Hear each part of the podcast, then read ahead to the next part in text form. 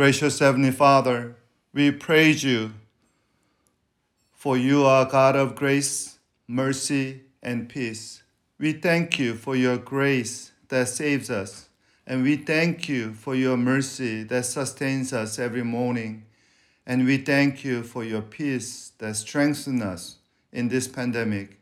Now illuminate our minds and inspire our hearts with your word in the power of the Holy Spirit, so that we can serve the glorious name of your Son with a clear conscience today. In his precious name we pray. Amen.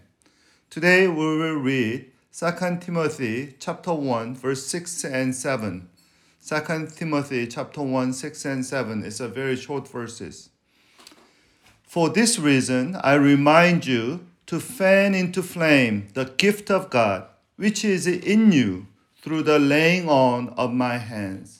For the Spirit God gave us does not make us timid, but gives us power, love, and self-discipline. Yesterday, we saw Paul's greeting and thanksgiving to Timothy. Today, we just read the first two verses that head up Paul's call for Timothy to persevere his gospel ministry. Here, Second Timothy one seven is a well-known verse that many of us memorize. I, you know, memorized it a long time ago with the old translation that God did not give us a spirit of fear, but the spirit of power and love and self-control. Like many others, I used to think the spirit here is the spirit with a lower capital, lower letter S. And that's how old and more formal translations, English translations like a King James Version, and the Revised Standard Version and American Standard Version says. Then I learned in my preparation for actually today's Daily Breath, and uh, specifically the commentary of Gordon Fee, a really renowned uh, evangelical New Testament scholar, the Spirit in verse seven should have a capital S, and thus it refers to the Holy Spirit of God. So verse seven is not speaking about human spirit or attitude that God has given us, but to the Holy Spirit. And then I, I was surprised to find out, pleasantly surprised, to see more new Bible translations. Actually, that's how they translate the verse seven. For instance, Contemporary English Version, along with the Jerusalem Bible and today's English Version say, God's Spirit doesn't make coward out of us, but the Spirit with a capital S gives us a power, love, and self-control. You know, that's why I like actually N I V that we just read. For the, for the Spirit of God gave us, uh, the Spirit that Spirit God gave us does not make us timid, but gives us power, love, and self-control. It makes a good sense with the verse six, where Paul reminded Timothy of a gift of God that he received. Gift of God and gift of the Holy Spirit always go together. Gift of God and gift of the Holy Spirit cannot be separated. Our God does not just call us to serve Him on our own strength. When God calls us to serve Him, He always equips us with the gifts of the Holy Spirit, as Paul already said in First Corinthians chapter twelve. So uh, Gordon Fee said this. This fits perfectly with the verse six and explains it. In that verse, Paul urges Timothy, fan into the flame the gift of God, his giftedness for ministry. The basis for this appeal goes back to his original gift of the Spirit given at his conversion. Here is therefore to exercise his Spirit-given gifts for ministry with the power, love, and self-discipline given him by the Holy Spirit from the very first. As Martin Luther celebrated this reality in the hymn, A Mighty Fortress, the fourth stanza said, the Spirit and gifts are ours, and with that we will triumph.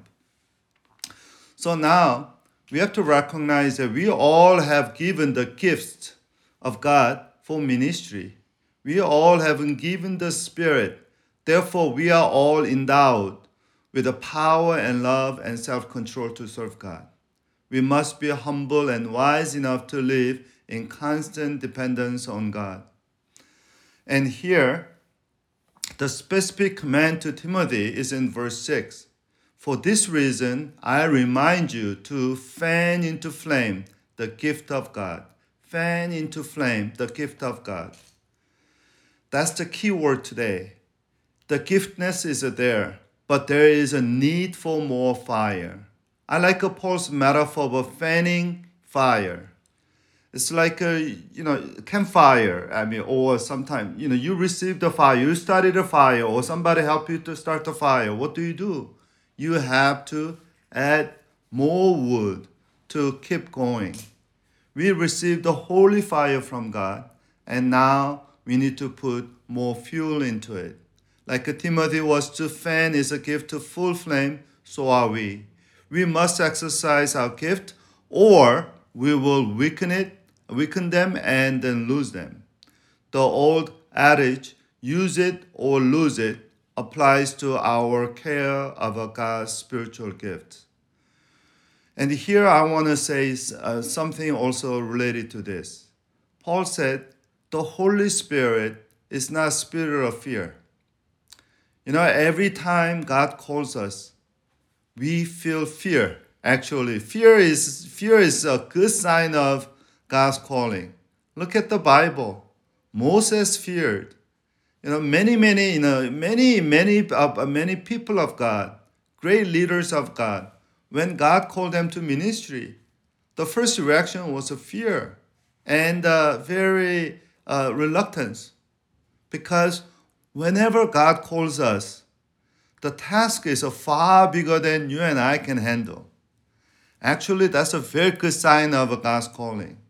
If something that we can easily handle, you know, uh, mm, I'm not sure. But uh, looking back my own ministry, every time God called me into his uh, specific ministry or task, I experienced a fear more than anything at the beginning. But by grace of God, the fear makes me cry unto God, pray. And then God is so gracious. He responds with a more empowered gift of God. So the when we when we fear the circumstance and our inadequateness more than God's presence and empowering, you know, many times we hide God's gift like a servant of one talent in Matthew twenty-five. But somehow we step out to serve and we fan the fire, you and I can expect spirits of power and love, and even our self-mastery or self-control. Gift of God is not an invention, but God's invention. It is God's responsibility to give us His gift. It is our responsibility to nourish and develop and use the gift of the Holy Spirit. Once again, let us know, gift of God is not static, but dynamic. The more you, you we use it, the better and stronger we will have it. Oswald, let me close uh, today's uh, Daily Breath with a, a quote from Oswald Sanders. God can achieve his uh, purpose either through the absence of human power and resources or abandonment of reliance on them. All through his story, God has chosen, used nobodies, because of their unusual dependence on Him, made possible the unique display of His power and grace. He chose and used somebodies only when they renounced their dependence on their natural abilities and resources.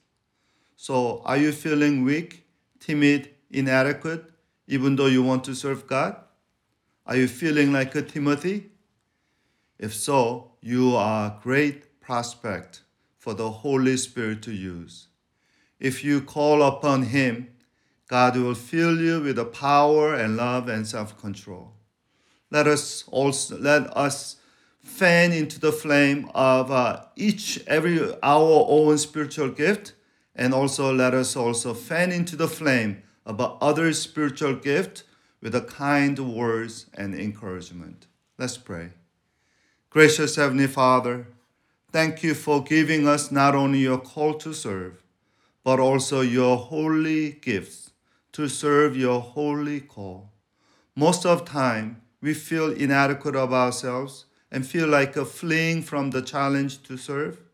But we learn today that you gave us your Holy Spirit to empower, empower us in your service. With all your gifts, help us fan into the full flame of your gifts in us and each one of us and each other, so that others can see it is you who called us, it is you who use us, not us. In the precious name of Jesus we pray. Amen.